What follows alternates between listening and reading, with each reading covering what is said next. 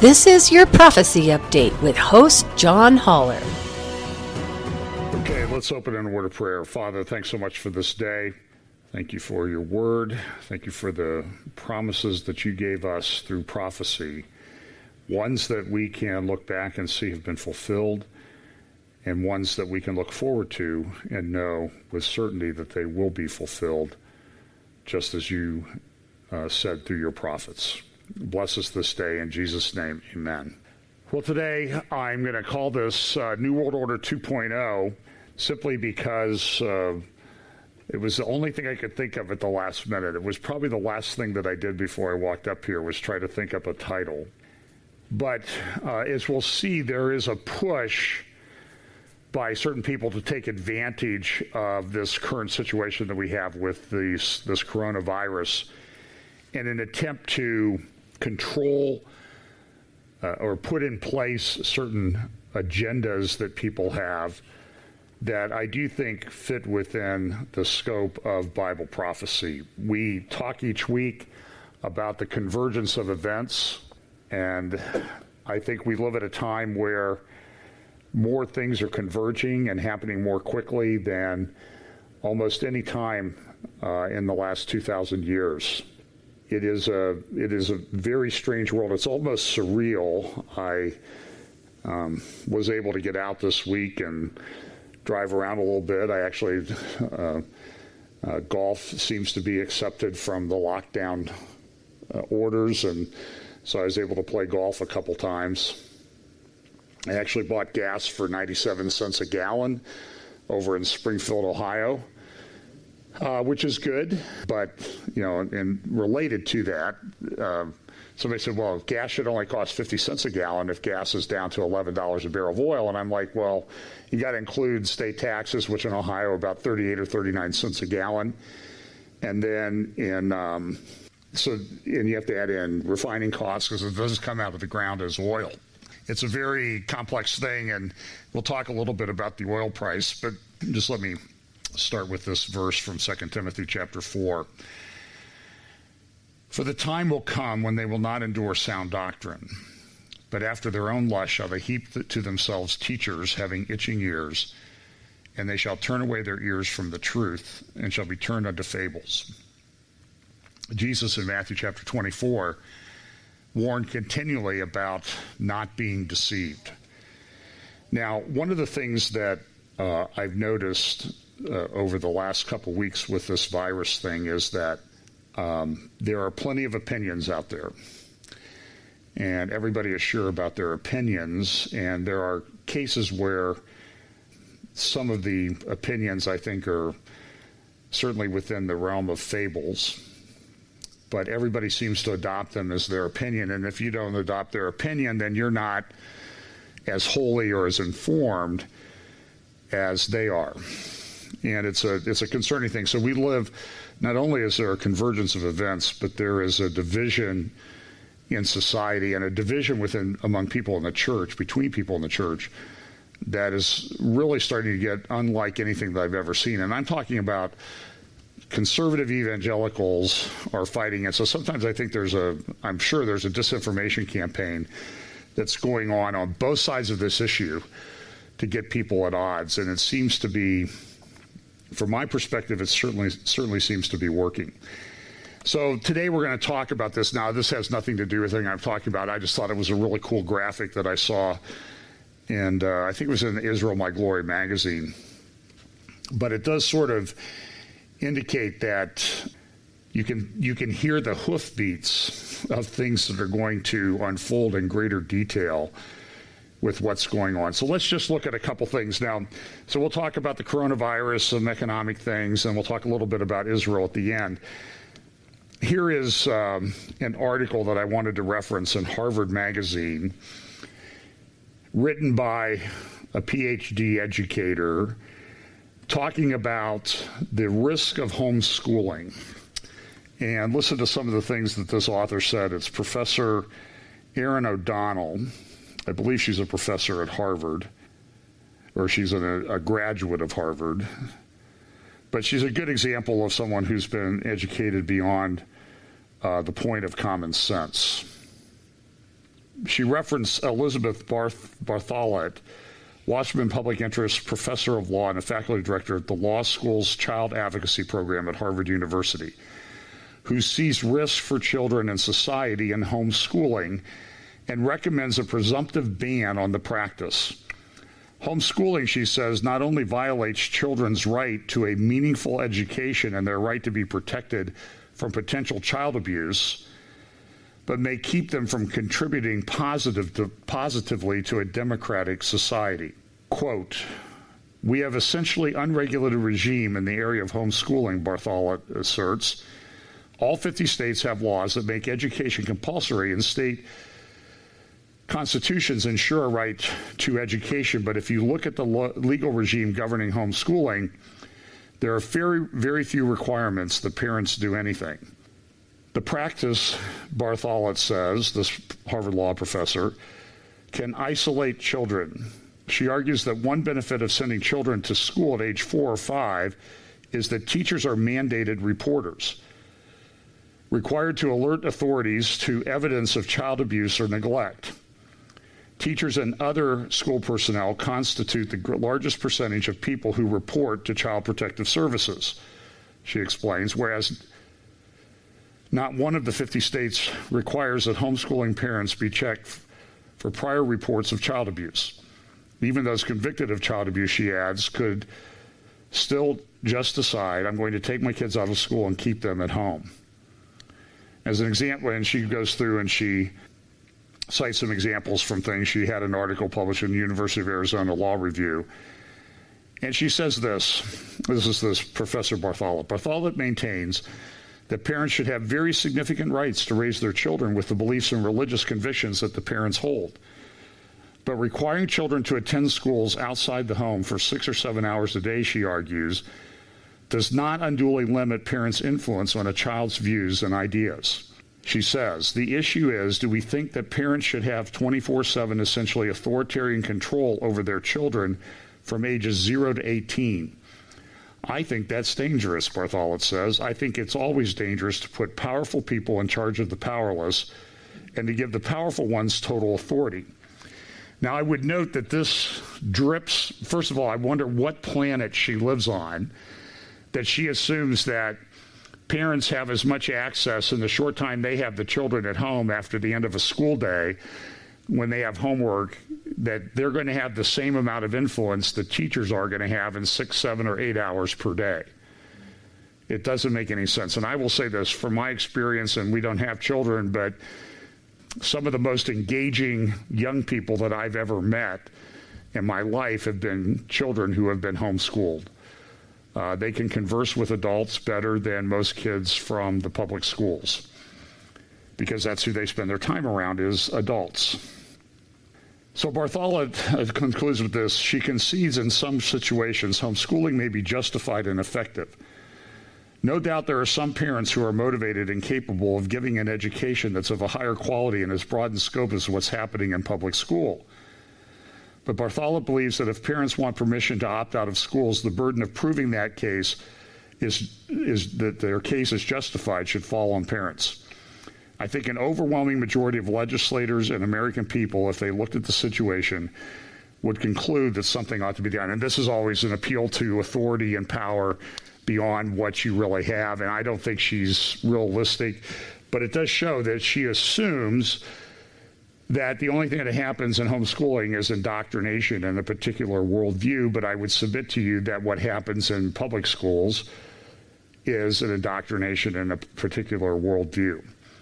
She just doesn't like that particular worldview. And this is what happens with people on the left. They assume that they're smarter than you are and that they have to protect you and they have to protect, pr- always protect the children, the precious children.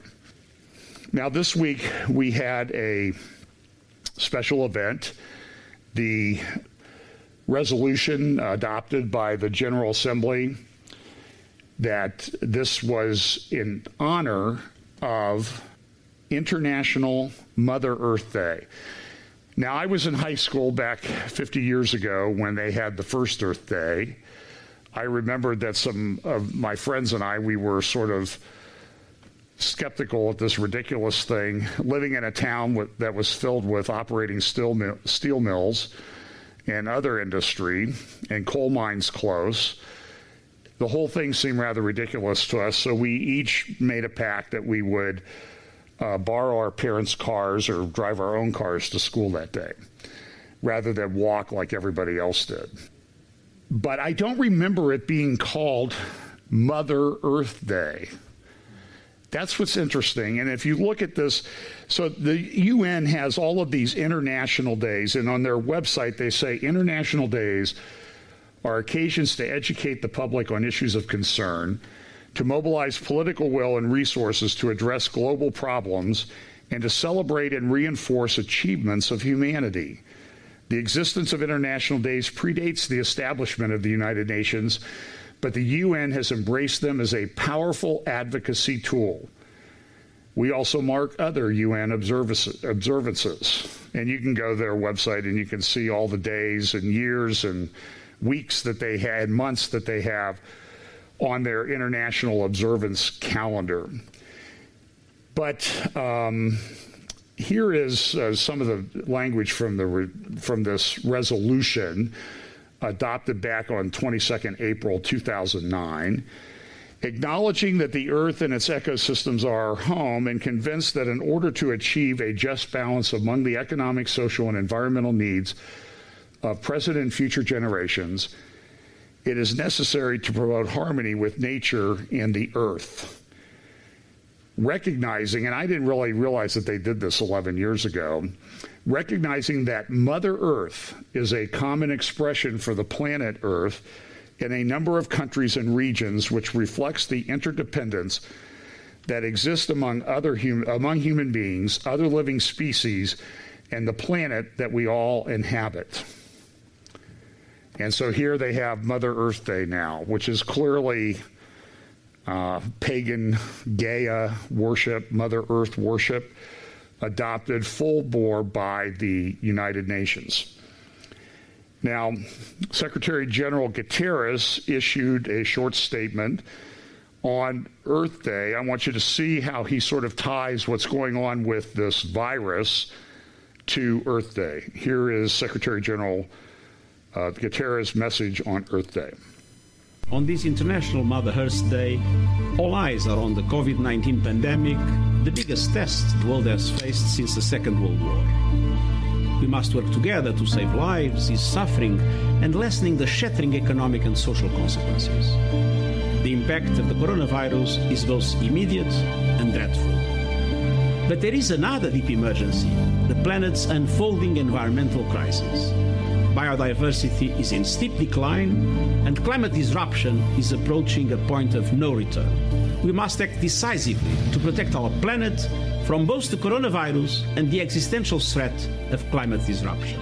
The current crisis is an unprecedented wake up call. We need to turn the recovery into a real opportunity to do things right for the future.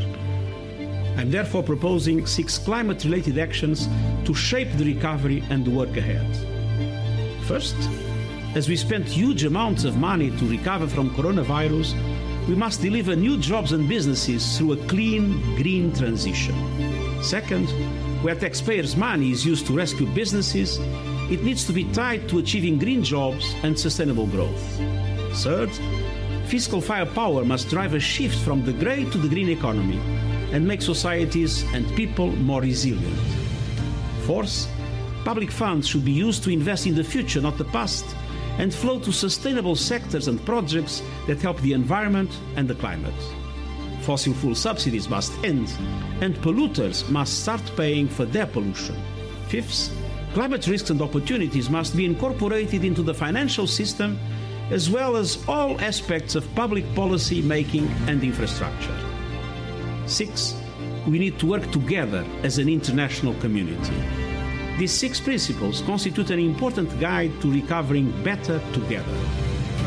Greenhouse gases, just like viruses, do not respect national boundaries. On this Earth Day, please join me in demanding a healthy and resilient future for people and planet alike. Well, there he laid out the global agenda in six easy to remember points the sustainable development, Greenhouse gases are just like viruses, they don't respect borders. I would also suggest to you I could show you picture after picture of city after city and place after place on the planet that with all of these national, international, world lockdowns that are taking place and reduce human activity, we have the world that the globalists want. Nobody's working, everybody's sitting around, everybody is stressed out. This is the world they want. And it doesn't work, and it's not working. And uh, there, but again, it is typical of the leftist agenda, the globalist agenda. They're probably synonymous in many respects. To never let a crisis go to waste. So we have a coronavirus crisis. I think it is a real crisis. But we have people bringing in their other crisis, global climate change. It's interesting that, like I said, they never let a crisis go to waste to bring up your other pet peeve crisis. Now, with regard to this coronavirus response, there's a lot of discussion. I think Pastor Steve talked a little bit about this first hour about how do we deal with this? What, what are we going to do when we open up? How do we track people? How do we know who's infected, who's not infected, and that type of thing? And there has been a big push by Google and Apple and other tech companies to provide data to the government about, and in, in, in some countries where people will say, well, they did pretty well with regard to their response and reduce the number of cases and deaths and that type of thing. But a lot of times what they did was they instituted pretty draconian, pretty draconian measures to put people under control. So, for example, you're going to have this app. This is from this morning's Boston Herald, COVID 911.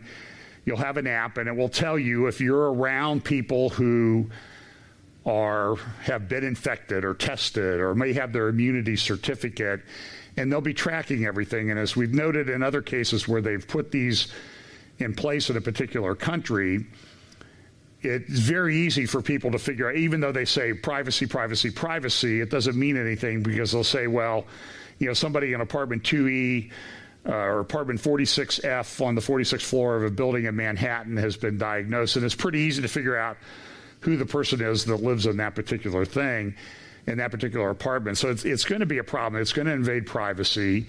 And I think these are all precursors to some even more draconian things that will come in the future. And I've often said that when these things come along, it will be sold to everyone as this is a very, there's a practical reason for this. This will be a very good idea. And we do, we, you know, nobody wants to get this thing. It has caused a lot of problems. We'll talk a little bit more about that in a moment. But one of the people that's been pushing for this uh, response on the coronavirus, as you know, is Bill Gates. I would suspect that if um, Bill Gates retired to his one of his many homes or bunkers um, or his yacht. Uh, I assume he has a yacht. He and his wife just bought a $43 million oceanfront home around Carlsbad, California this week. So he doesn't, the virus is not going to shut down, the virus shutdown is not going to have that big of an impact on him. He's going to get to go to his different places but he has all sorts of ideas as to how we're supposed to do this. But I, I, want you to see that there's even a conflict, I think, developing between Bill Gates and other people that are trying to do this. Now, one of the things that Gates does, and he has a there's a big editorial that he did in the Washington Post on Friday. Here are the innovations we need to reopen the economy.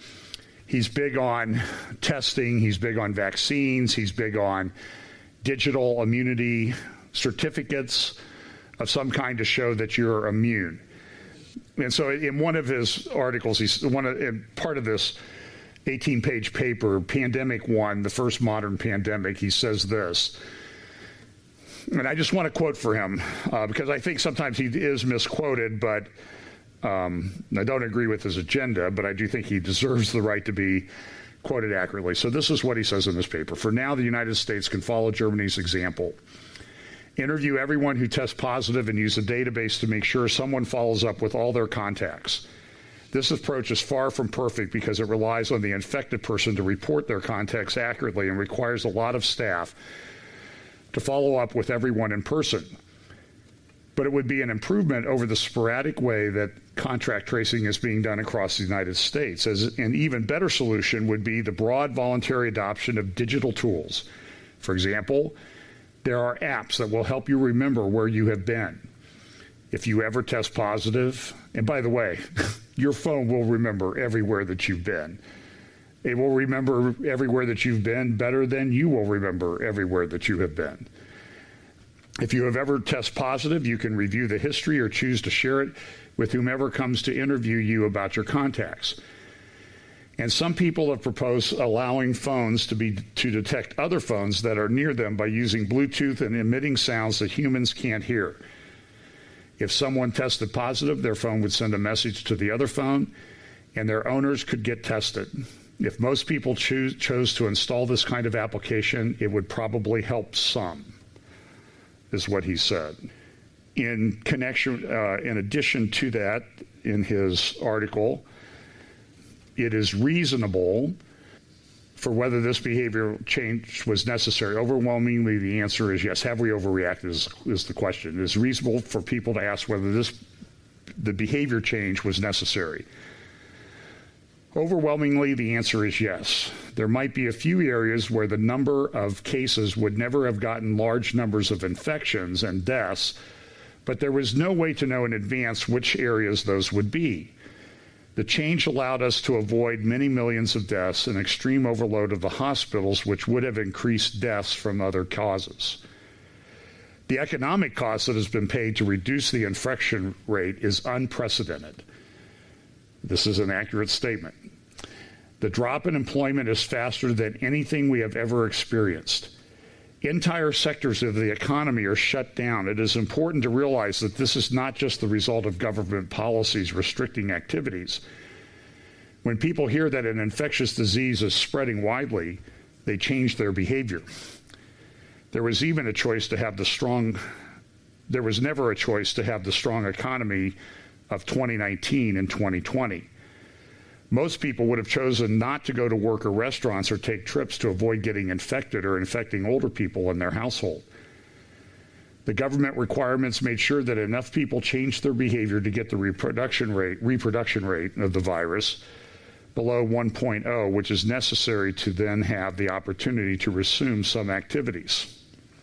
Now, one of the things he advocates in this is testing, digital certificates, you can download the paper if you go to the Washington Post website and other websites that link to this editorial that he wrote in Friday's Washington Post. There'll be a link to download his 18 page white paper. One of the things he advocates is digital certificates. He also talks about what is the Gates Foundation role going to be? In normal times, the Gates Foundation puts more than half of its resources into reducing deaths from infectious diseases.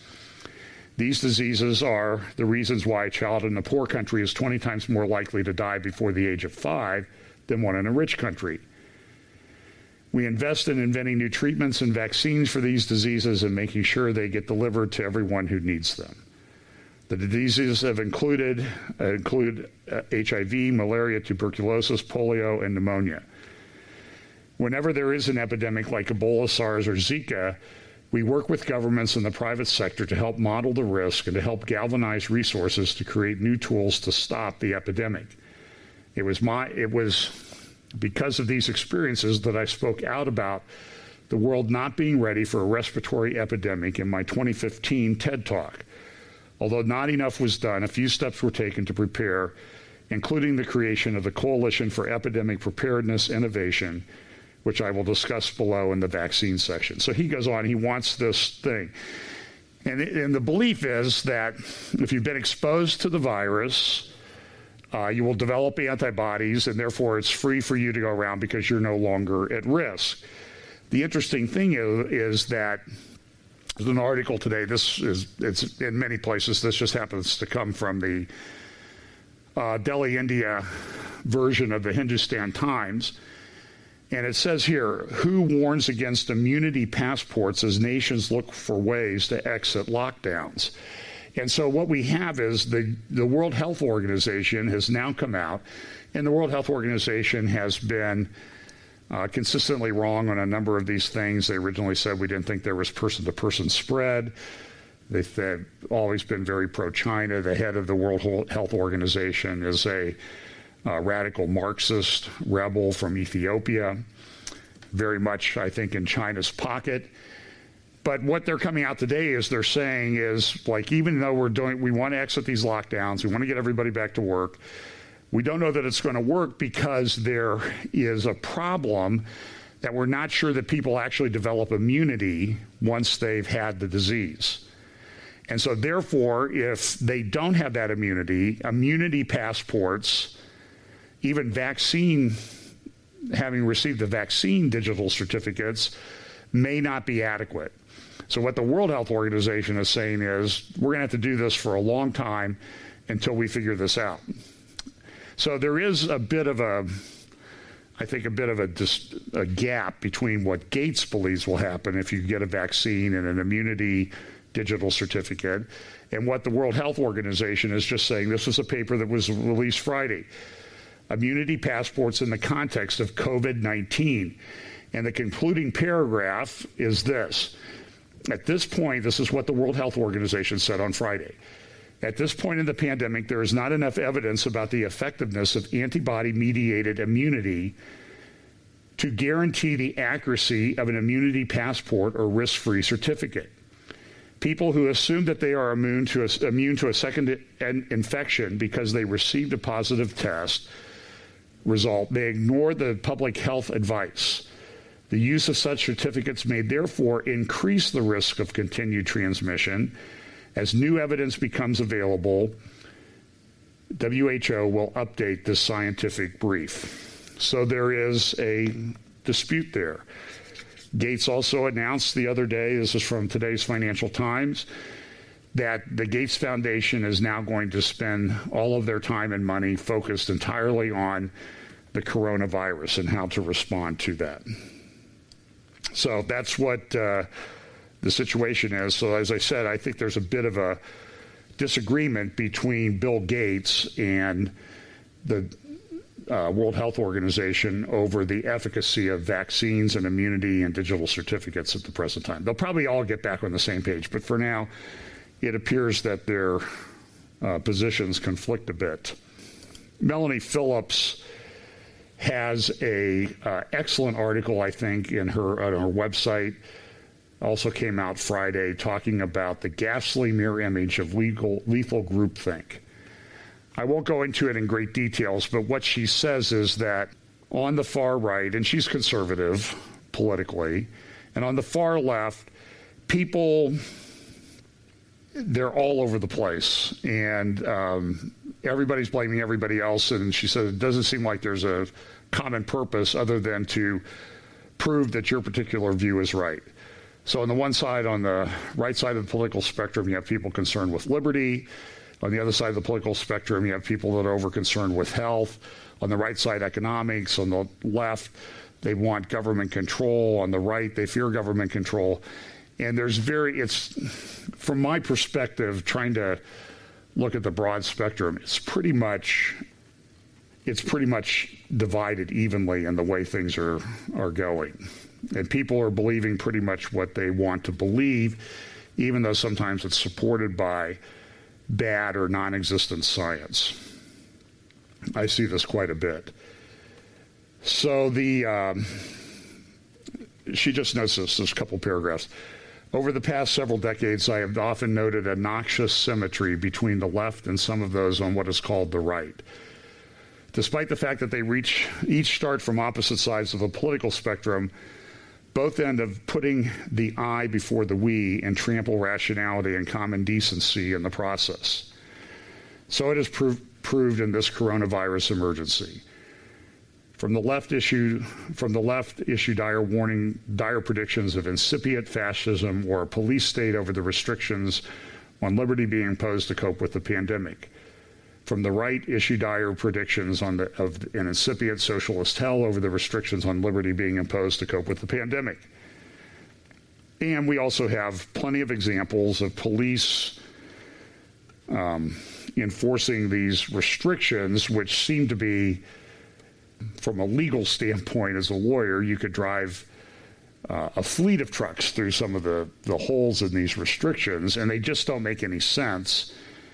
And the police are sort of left. I don't think the police are happy with it either. So we, we live in this very um, divided world now. Everybody's at each other's throats. Nobody's happy. Everybody's tired of the lockdown. And on the other, on, on one side, on the other side, people are concerned about what happens if the like lockdown goes on. It's had a huge impact on the economy in the last four weeks. Jobless uh, toll has topped 26 million, another 4.4 million. This is in the United States. People have filed for unemployment this week. People cite other cultures like Sweden. I'll talk about that in a moment. Here's uh, just an analysis from Yahoo Finance by Chris Rupkey, who is a financial analyst and economist, about his view. This is several minutes long. His view of the economic toll that's coming out of these shutdowns. Now, again, we have to remember that when China shut down for two and a half months, the largest industrial power on the planet now, and the main cog in all of these supply chains, people have sent work to China because it's cheaper to get it done there. When that shut down, that disrupted supply chains on just about everything.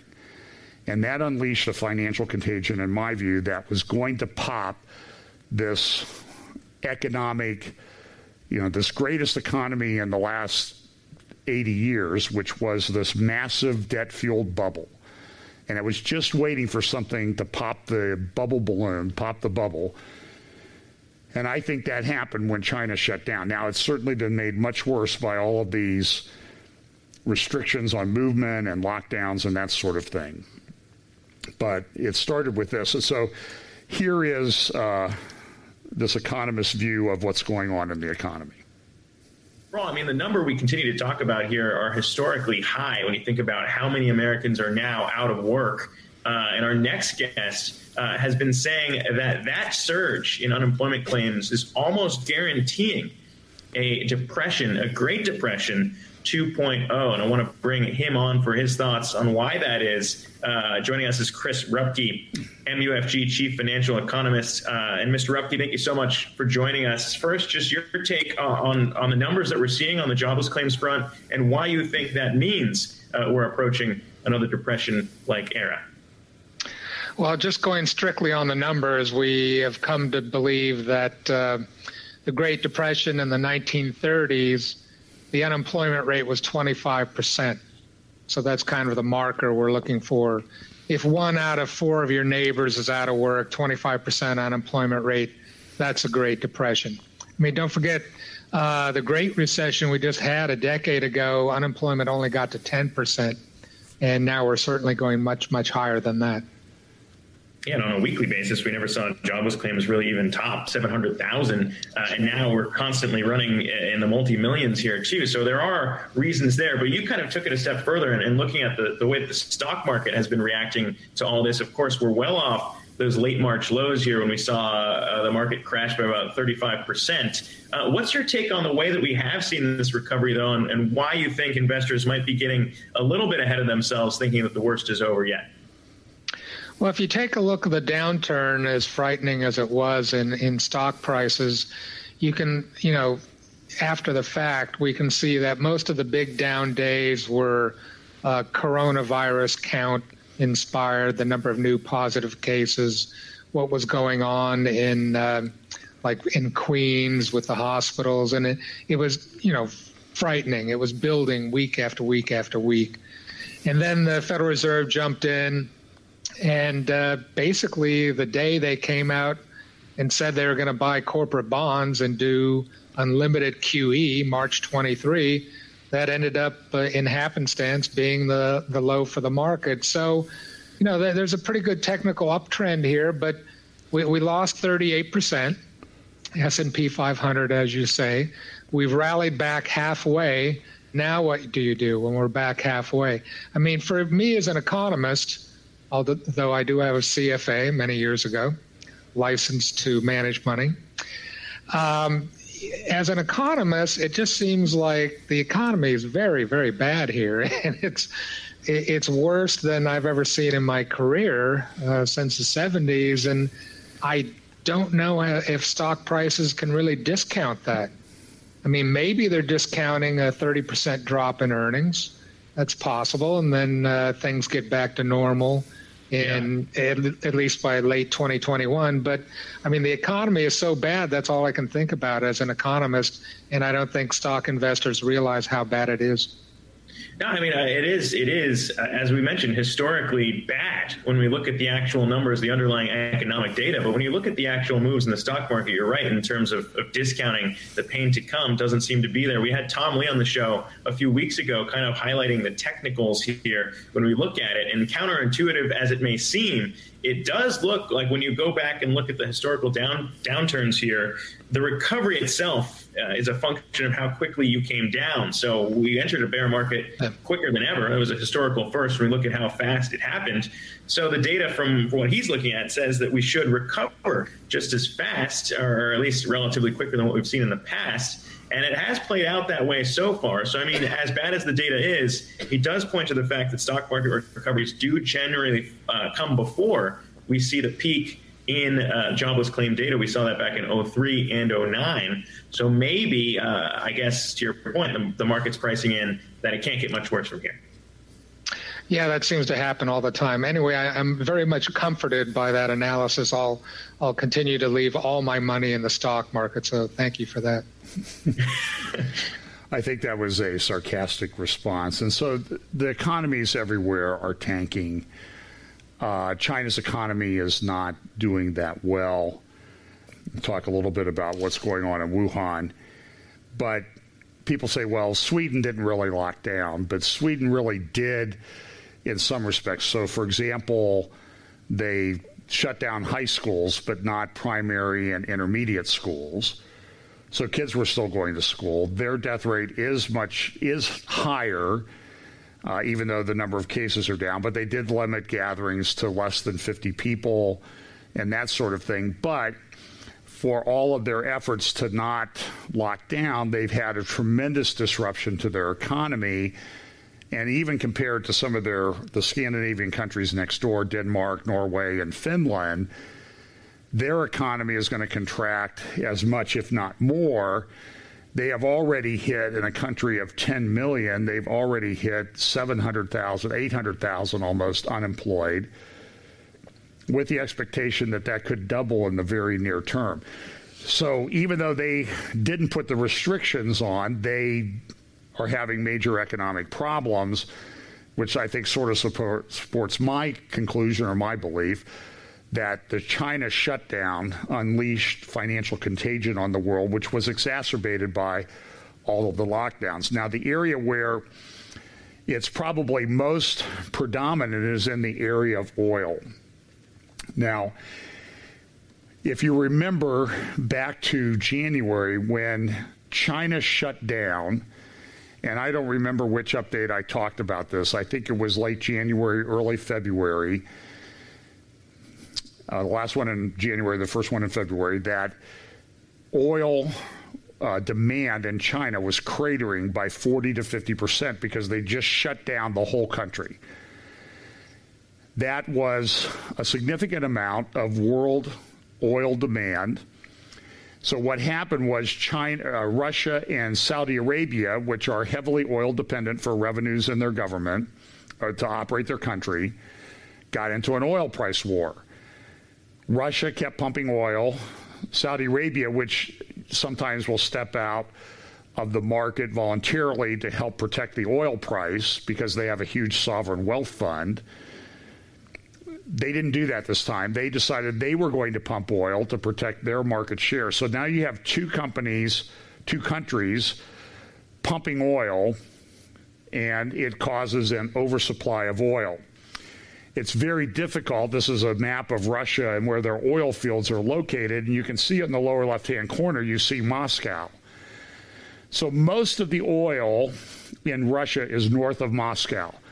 Now, one thing you know about Moscow is it seems like every time you see a video out of there, Uh, people are wearing winter hats. It's pretty far north. It's cold there, but Siberia and other parts of Russia that are oil rich are even further north. And what that has the effect of is that it's very, very difficult for Russia in that weather environment to shut down oil wells. You just don't shut them down very easily. If you do shut them down incorrectly or the wrong way, you damage the well and you essentially have to start over when you come back, which is pretty expensive, particularly in the climate and geological conditions that they have.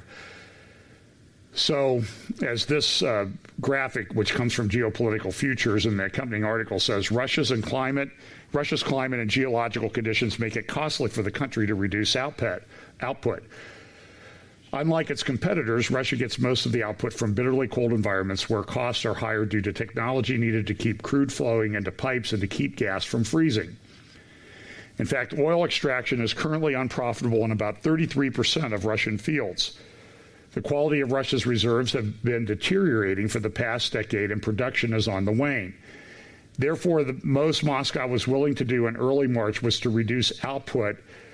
Uh, to reduce output was what it had always done to feign cooperation and scale up seasonal maintenance periods to slightly reduce output temporarily. In response, Riyadh, the Saudis, launched a price war. It started bringing its spare production online to see how much of it oil it could dump on the market and to force Moscow to capitulate. Saudi exports grew by over a million barrels per day in March. The effect of creating oil prices at the same time that the coronavirus crisis uh, economic consequences were becoming clear was enough to drive all oil producers back to the negotiating table. And they had some meetings with Washington, President Trump, they had a G, uh, OPEC meeting. They had a OPEC plus meeting of other oil producers. They agreed to reduce oil demand. But the problem was they only agreed to, agreed to reduce oil production by about 10 million barrels per day. The world has been going along for a while now around 100, 105 million barrels per day demand. That demand has now gone down this month to down by 30 million barrels per day. That's a lot of oil. And when they were increasing production, it only made the situation that much worse. Uh, Foreign Policy has a good article. The coronavirus oil shock is just getting started. And when you look at the way, uh, especially in the Middle East, the countries are dependent on oil to keep their populations in check uh, politically so that the monarchs can continue to rule, they have a major problem. Oman is heavily indebted. Uh, Oman will uh, most likely have their debt declared junk, which means I guess it's a target for the uh, federal U.S. Federal Reserve to buy it. Um, Saudi Arabia has a problem. Russia and Saudi Arabia have pretty significant sovereign wealth funds. I think the Saudi Arabian Sovereign Wealth Fund, sort of their rainy day fund, is about about 500 billion dollars. Russia's is about 176 billion. But with this drop in oil prices and everything, and to fund their ongoing operations, both Russia and Saudi Arabia could run out. Uh, if things don't change around pretty quickly, they could run out of their sovereign wealth funds by uh, 2024 that raises the specter of what do countries that are in economic crisis, this will cause a major economic crisis in Russia, and what does Russia do to protect itself and its economy? At the same time, the, all the Gulf states are having problems. For example, Bahrain is an oil rich sheikdom along the Gulf. And that area and the contiguous area into Saudi Arabia is a Shiite Muslim area. Saudi Arabia props up the government of Bahrain because Bahrain, which is run by Sunnis, but they have a Shiite population, they are able to keep control of that situation. And Saudi Arabia is able to control the Shiite population majority in its most oil rich area. But once those funds start to dry up and they start having to cut payments, you're looking at major geopolitical disruption. In fact, as this um, excuse, this foreign policy article says it is therefore not surprising that countershocks to oil prices often trigger political upheaval. The sudden shift in terms of trade undercuts export revenues, budget stability, and growth prospects. Fiscal crises caused by filing pro- prices limit government's room for domestic maneuver and force painful political choices. The dilemma of defaulting on debt owed to foreign creditors imposing austerity on populations has been the cause of great political crises, some with geopolitical consequences. And they go through and they look at who's who's vulnerable in this particular situation, and they cite Russia, they cite Brazil, they cite Venezuela, Ecuador, North Africa, Algeria, Libya. All of these countries are in major crisis because of the cratering of oil prices that took place this week and that are likely to continue to the near future. Another country is Nigeria. Nigeria is in a major population growth mode, and last year they overtook South Africa as the largest economy in the continent of Africa. So we have a major problem. What happened this week was something that I think most people thought they would never see. On Monday, oil prices uh, for West Texas Intermediate that's a grade of oil, comes from mainly West Texas. And if you look at oil markets, oil markets are divided into all sorts of different grades of crude. Uh, the better the grade of crude, meaning the less refining that you need to take impurities out to make it into something else like gasoline, the better your price is going to be. So Brent crude is considered the gold standard. West Texas Intermediate is another standard, but they have Brent crude can be produced sometimes more easily. West Texas well, produced and got to market on the Brent crude side. West Texas has to, is landlocked, so it has to be transported by pipelines. And that's what led this, this problem with West Texas crude was that West Texas crude went down 300% in one day. Now, this was on short term soon to expire futures contracts.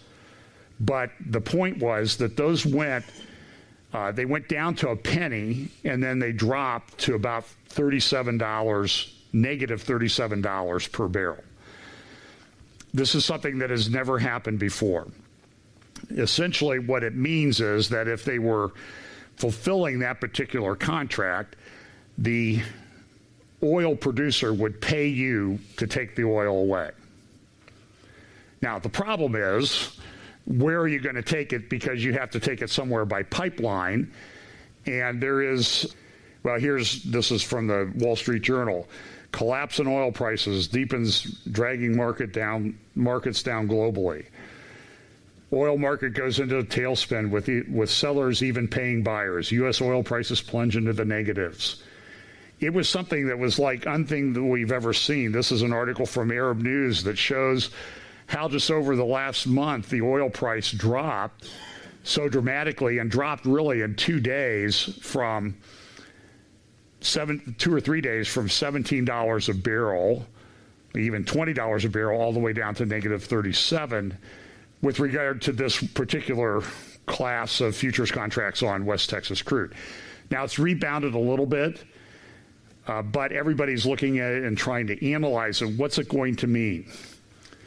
Now, part of the problem as to what happened is a geographic thing. So here's articles from the Financial Times Sub zero prices wreck crude's reputation as a safe investment. And you can see from the charts that they have how the oil price dropped over just a very short period of time. Back in January, this seems like ancient history on a lot of issues right now. Brent crude was trading $65 a barrel. It dropped below $20 a barrel, which is a, a, price nobody ever thought they would ever see again. When you adjust for inflation, gas is now cheaper than it was back in the 50s. And that's before, you know, that's before the Gulf monarchies started realizing that they had a fortune in the ground that they could um, get. So here's part of the problem. West Texas, um, crude transits through pipelines Lower left hand corner is Oklahoma City, upper right hand corner is Tulsa, and about midway in between is a town called Cushing, Oklahoma. And when you look at Cushing, Cushing is a major pipeline transit storage place. All those white dots that you see around Cushing, and this is covers a couple square miles, are storage tanks. Currently, storage in Cushing is 72% full. The remaining 28% is already spoken for. So all of that oil coming out of West Texas has no place to go. And uh, pipeline companies have said unless you have a specific paid for contract at the other end, you're not putting your oil in our pipeline because you're not going to use our pipeline as a storage facility. So as a result, you have oil that's still coming out of the ground, but no place to go. With no place to go and lower demand, the storage is filling up, and Cushing will be full shortly, and we'll have even a bigger problem. Now, a lot of newspapers and stuff, uh, financial newspapers, have said that, well, what happened with West, West Texas Intermediate crude on Monday when it dropped negative is a Cushing problem. However, that's not necessarily the case. It is a worldwide problem. World store, oil storage should be filled up by around the 1st of June. So now what they're doing is they oil producers are renting oil tankers. You used to be able to rent one of these bad boys for about $25,000 a day and now it's costing $180,000 to $200,000 a day to have floating oil storage. Currently, there are more, there's more oil in transit to the United States from Saudi Arabia than any time in history. That's only going to make storage problems worse. In fact, here's a uh, article from uh, the Wall Street Journal. I embedded a video here. This is a video taken by the Coast Guard the other day of oil tankers filled with oil anchored off of Long Beach. And these, these oil tankers are huge. They call them very VLCCs, very large crude carriers. Some of them can hold up to 2 billion barrels of oil.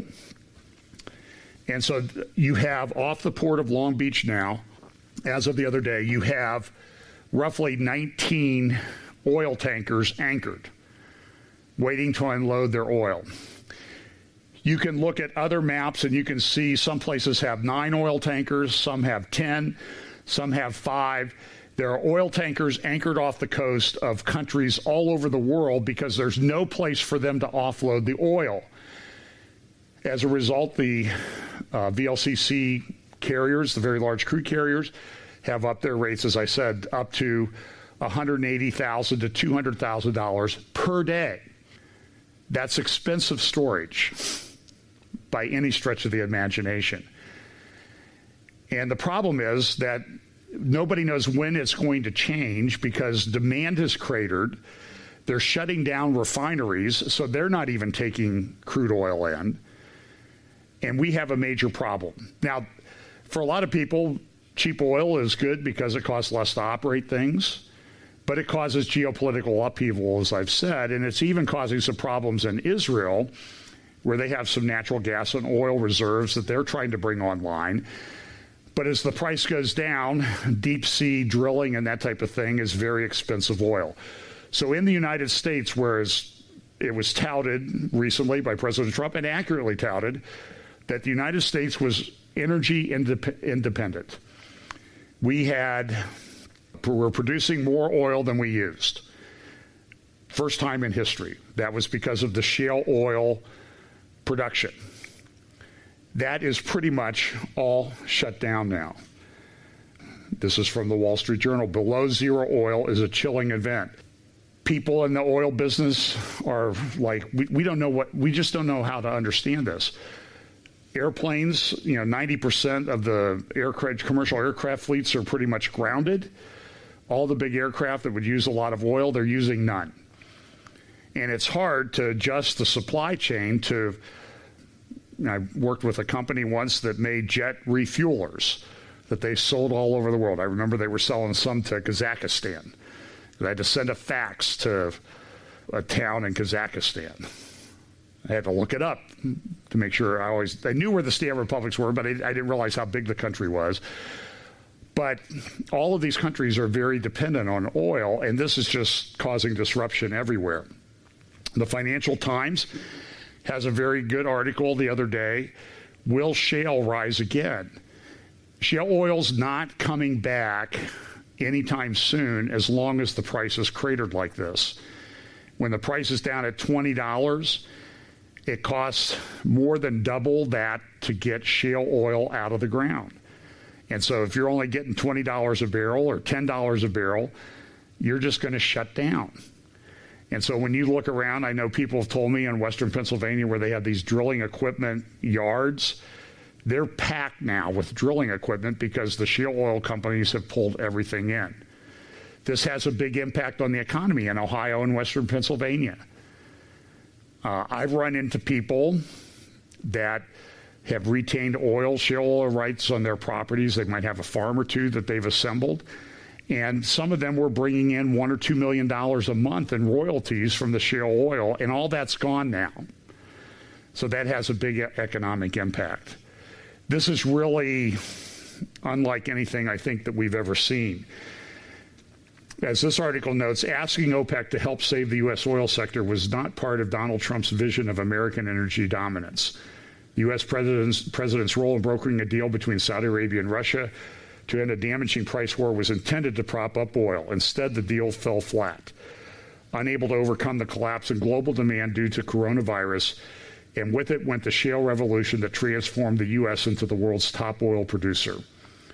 The defining moment arrived on what traders have dubbed crude's Black Monday when U.S. oil prices plunged below zero for the first time, leaving even hardened oil executives wondering how a business forced to effectively pay customers to take their oil could even recover. Here's what one oil producer said If I go out of business or shut wells, it's not just me. It's the five guys who service the wells, truck the oil, lease their trucks, and the community that depends on their tax dollars.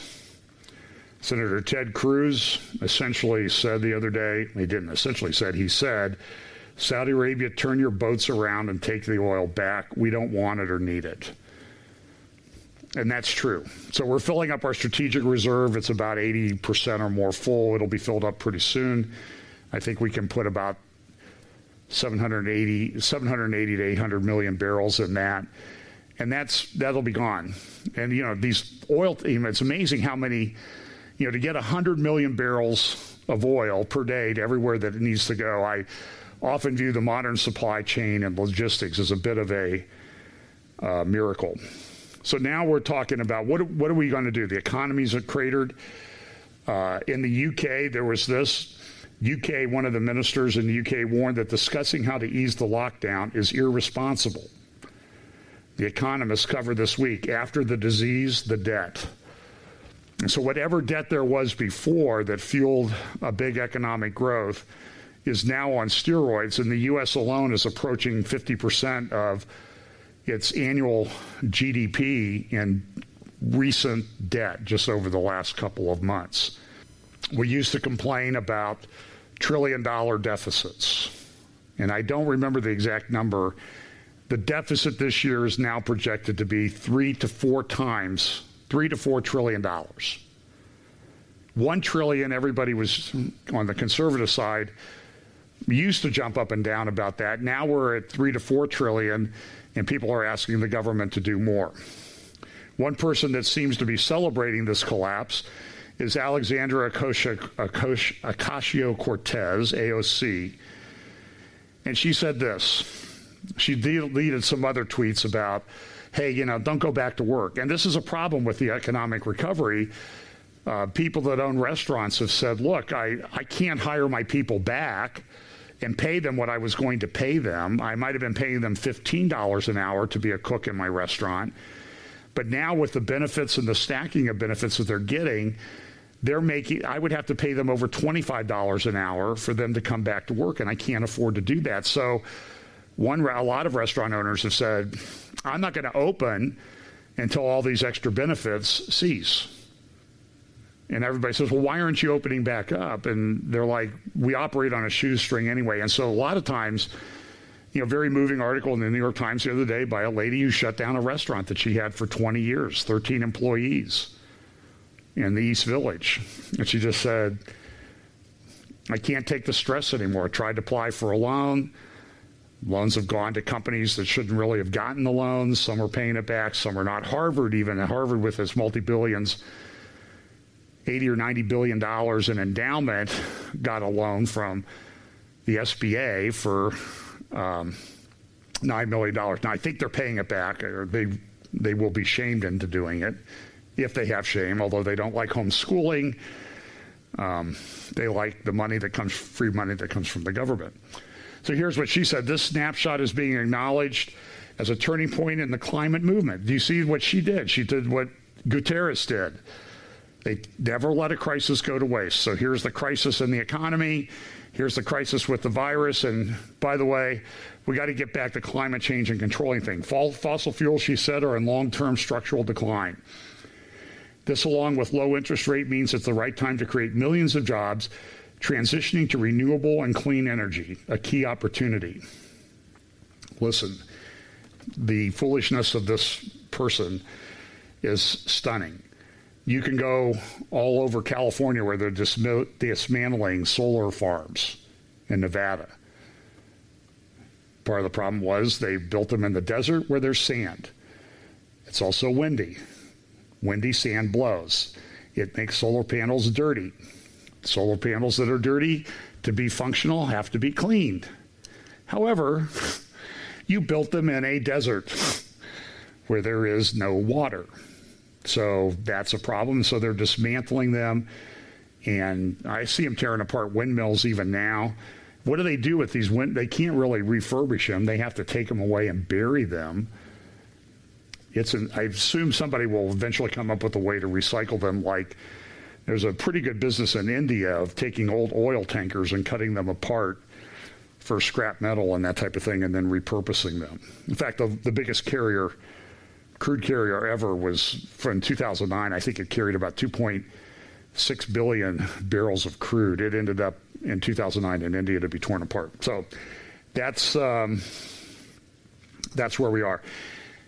The other thing too is this: um, I cannot divorce or ignore the fact that this coronavirus outbreak might have been intentional, maybe an unintentional bioweapon release that China decided to use to its advantage. There was a big trade war going on between the United States. They had negotiated a trade agreement, but the problem with the trade agreement, which made, made China meet certain targets, it has a clause in there that says in the event of, that a natural disaster or other foreseeable event outside the control of the parties delays a party from timely complying with its obligations under this agreement, the parties shall consult with each other. So, in other words, here's an out clause for China. So, would China intentionally crater the world economy to get out of this trade agreement to protect its economy? I don't know. So, we have a major problem uh, with the economy. I don't think that it's going to turn around soon. Everybody wants to get back to work. Everything wants things to open. My concern is you have businesses that have already been open, meat processing plants.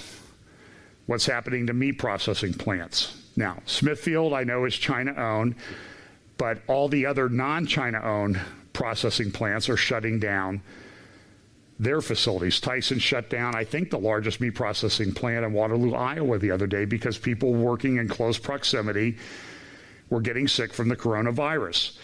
So, what happens with, and I think that's the, I'll call what you want, the fear that a lot of business owners have restaurants, hairdressers, hairdressers, salons, athletic clubs.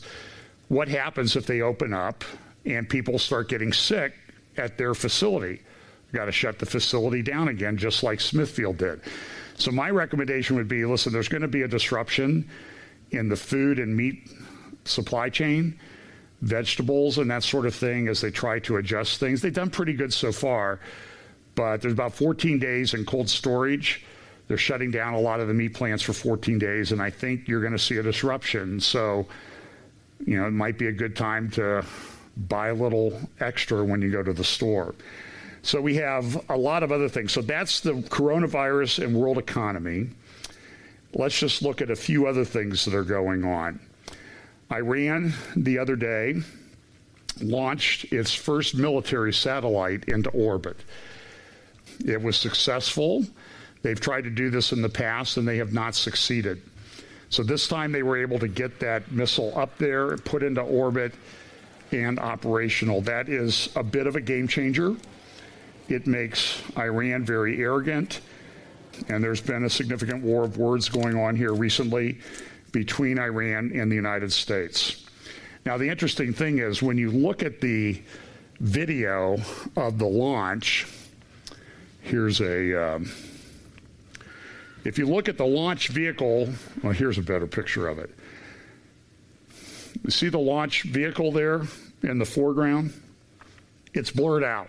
Why would they blur out the launch vehicle and all of their videos? And it's pretty obvious, and they obviously, because those launch vehicles are made in North Korea.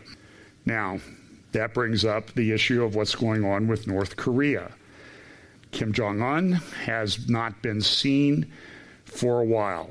His last public appearance was for, uh, this was a photo taken at that, where he uh, conducted a meeting of the North Korean Politburo. Uh, by the way, the one thing you will note about that picture is that it is all male. Around that table, North Korea is a very patriarchal society. Kim Jong un does not have any brothers.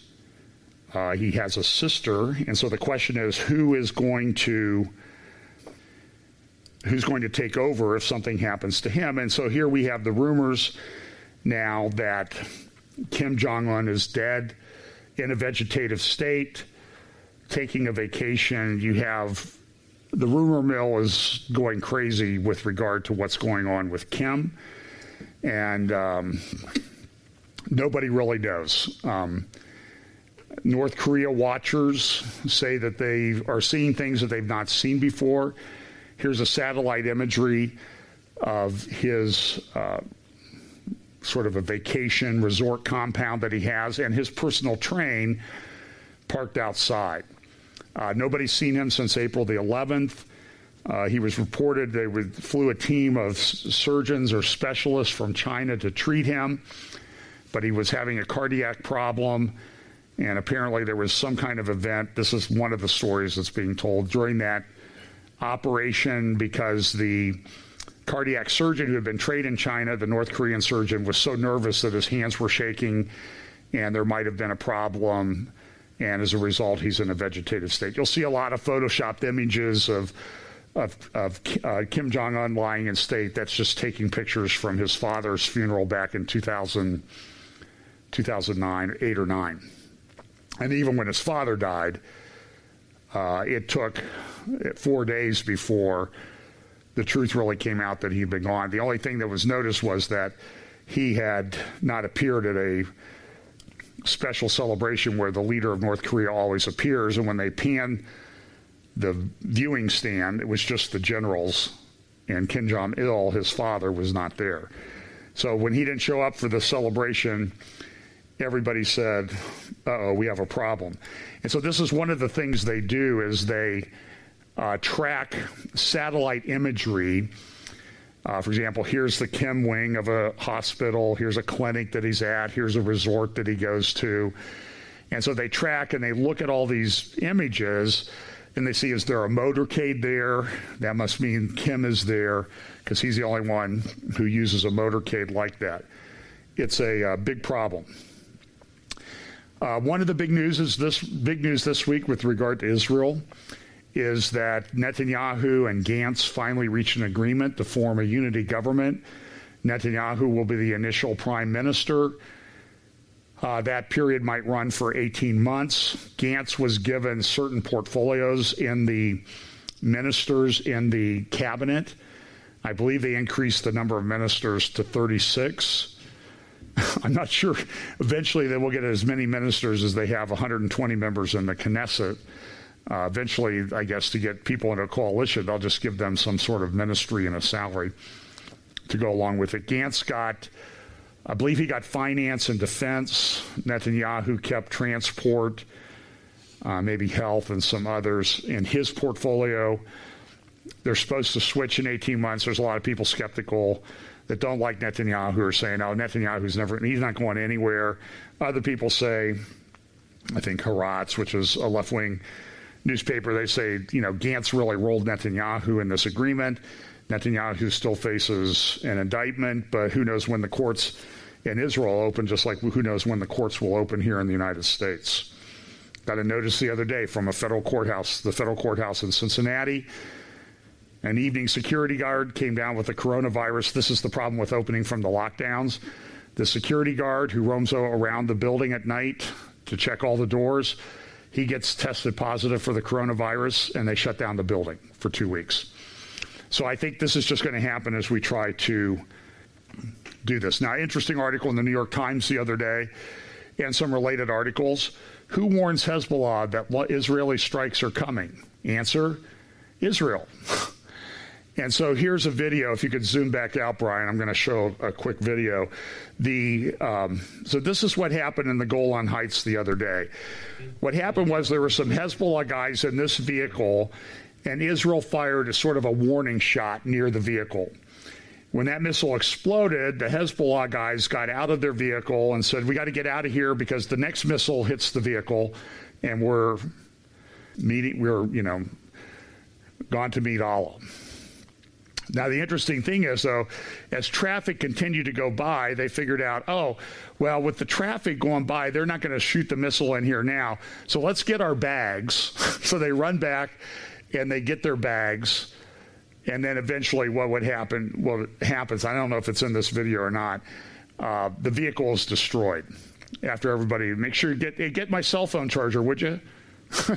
and so they make sure they get everything out. And so Israel's tracking these guys. They know that they're there. And uh, get my charger cord. Yeah, okay. So then they leave, and boom, the uh, Israel destroys that. Now, this leads to some controversy. Here's an article from Asharq al Aswat. This is Awsat. This is a Arabic language newspaper published in uh, London and says Israel warns Hezbollah to stay clear of its strike targets. It references the New York Times article, but also says is that this policy of sort of firing a warning shot at the vehicle, allowing the guys to get away, then destroying the vehicle, is there's a lot of disagreement in the Israeli government about this. The Mossad says, listen, they're terrorists, just take them out, don't give them a warning shot. And so, the, and so, but other people say, no, we, we need to be careful with this. And if we shoot these guys, we'll start a war with Hezbollah. And the Mossad says, no, they're not going to start a war with Hezbollah. They'd be crazy to do that. We would destroy them in a couple of days. So why are you worried about that? We destroy all these targets in Syria of Iranians and that type of thing, and there's not very much in the way of retaliation that's done because they know that they would be destroyed in a war.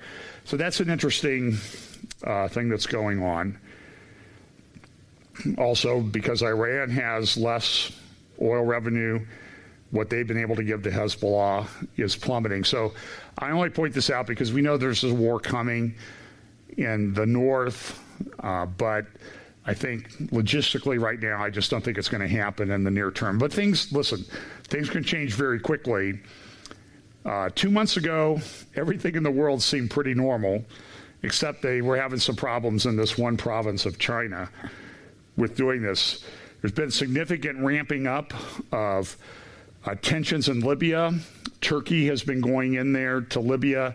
They're bringing Syrian fighters in from Syria in the area that they control. And Russia is also bringing in Syrian fighters from the Tiger forces to fight on behalf of the opponent of Turkey. So Turkey supports one side, the, the Libyan national government that's recognized by the UN. Russia supports the Haftar, Reb, General Haftar's rebels. And so they're both bringing Syrians in to fight yet another war in Libya. And there were some significant developments this week. The Turkey backed rebels made some progress. Just a couple more things. This is the beginning of Ramadan. It's a picture taken Friday from the that large uh, clock tower that uh, is next to the Grand Mosque in Mecca. And you can see that it's virtually empty. Everything is shut down, and the, even the Arab papers and stuff are saying, "Boy, a Ramadan, a Ramadan like no other." So we had a Passover like no other. We have a Ramadan like no other. We had a Resurrection Sunday like no other, where everything is locked down. And there's very few people. I saw some pictures of some mosques where they were praying, and they were all practicing social distancing during their prayers. Very unusual because usually they're lined up. But here, there's virtually nobody at the Great Mosque in Mecca. The Hajj, I think, is going to be canceled this year. Uh, there's also problems with our colleges going to come back. What's going to happen to their funding? Are people just going to say, why do I need to go to college when I can stay home and do things online? So this, I don't think we really fully understand or will understand the economic disruption that's going to continue for some time in our economy. And this leads to people that you see people saying that just wish somebody had an answer. Doesn't somebody have an answer to what's going on? It's a very, very difficult public policy, public health, and economic uh, question. It is. I mean, I. I don't. I can't begin to tell you the number of times I've heard people say this is unlike anything we've ever seen, and I would say it's unlike anything that we've ever seen so far, because I think um, prophecy indicates that it's going to get different, or it's going to continue. So I'll just close with this. Tuesday and Wednesday are Memorial Day and Independence Day celebrations in Israel. Today, though, is also a very significant date in Israel history, is the country of Israel's history. It is the 100th anniversary of an agreement called the San Remo Agreement that came out of uh, San Remo, Italy. Now, leading up to that, there were a number of developments. In 1915, there was a letter from a man named McMahon that was made to Sheriff Hussein in Mecca. Sheriff Hussein was the, I believe he would be the great grandfather of King Abdullah of Jordan. At that time, the Hashemites were in control of the holy sites in Mecca. They controlled those holy sites until about 19 the late 1920s when this King Saud, later at that time he was just a tribal chieftain, took over the holy sites, kicked the Hashemites out. They went to Jordan. But prior to that, this is a letter from McMahon that he wrote about 1937 to the Times of London saying, listen, I want you to understand when I talked to King Hussein back in 1922, I didn't promise him the land Arab land west of the Jordan, like where Israel is now, where the West Bank is now. It says, uh, It has been suggested to me that continued silence on the part of the giver of that pledge may itself be misunderstood. I feel therefore called upon to make some statement on the subject, but I will confine myself in doing so to the point now at issue. Whether I, that portion of Syria, now known as Palestine, was or was not intended to be included in the territories which the independence of the Arabs was guaranteed in my pledge. I feel it my duty to state, and I do so definitely and emphatically, that it was not intended by me to give this pledge to King Hussein to include Palestine in the area in which Arab independence was promised. So that was him confirming in 1937 what he had told King Hussein back in the 1920s. That then led to the San Remo uh, meeting in Italy, sponsored by the League of Nations, and at that at that meeting, they decided that the land of Israel, if you could zoom out, the land of Israel, or this area, would be divided between, it would be called Transjordan, and it would all be done to create a country. It would constitute modern day Jordan, modern day Israel, including the area that they have misidentified as the West Bank, other than the fact that it is on the west bank of the Jordan River. But what happened was so in 1920, there was an international agreement that this land would be for a Jewish homeland, all of it.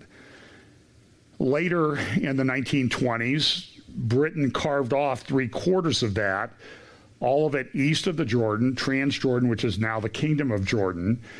And there was, I don't think there, it, that's the, the point is that's the last international agreement that exists where everybody agreed how to divide up this land between west of the Jordan and east of the Jordan. So that's that's established international law and fact. So, uh, but that all that took place at San Remo. That conference, it was a seven or eight day conference, finished 100 years ago today. And 100 years later, we still have a problem. Eventually, that problem will be uh, resolved. By the way, in April 2010, a ceremony attended by politicians and others from Europe, the U.S., and Canada was held in San Remo at the house where the signing of the San Remo Declaration took place. At the conclusion of that commemoration 10 years ago, it said this reinforming the importance of the San Remo Resolution of April 25, 1920 which included the Balfour Declaration in its entirety in shaping the map of the modern Middle East as agreed upon by the Supreme Council of the principal Allied powers Britain, France, Italy, Japan, and the United States, and later approved unanimously, approved unanimously by the League of Nations. The resolution remains irrevocable, legally binding, and valid to this day. Ten years ago, that's what the countries that put this together in 1920 said and now they're still fighting over it. So um, when people tell you that you know there's no right to the land, nobody's ever agreed to it, to give this to the Jewish people, that's just absolute nonsense and a recasting of history. So we'll see how this goes. This is. Uh, again, one of these things that just seems to be converging at the same time with everything else. So next week, I'm sure we'll talk more about uh, some things in the Middle East, and also I'm pretty sure that this issue with the economy and the coronavirus will not be resolved in the next week, and we'll be talking about it for a while. So let's pray and uh, get back next week. Father, we thank you again for your word. Lord, I pray that in this very difficult time, very stressful time to be alive, that you would cause this to have people turn their hearts towards you and that they would look at the gr- glorious gospel of Jesus Christ, that Jesus Christ was born of a virgin, lived a sinless life, was crucified, buried, and rose again for us on the third day, and ascended into heaven and will come back again to reign as king. We just pray that people would accept that free gift of salvation um, for forgiveness of their sins and believe that Jesus Christ is their Savior.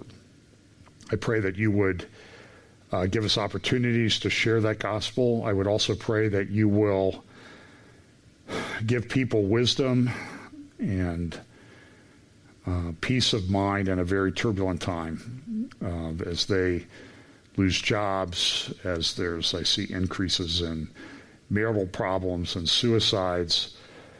Uh, people needing health care that haven't been able to get health care because everything's been shut down. We just pray, Lord, that you would bring some wisdom into this situation so these things can be resolved. Uh, bless us this week. In Jesus' name, amen.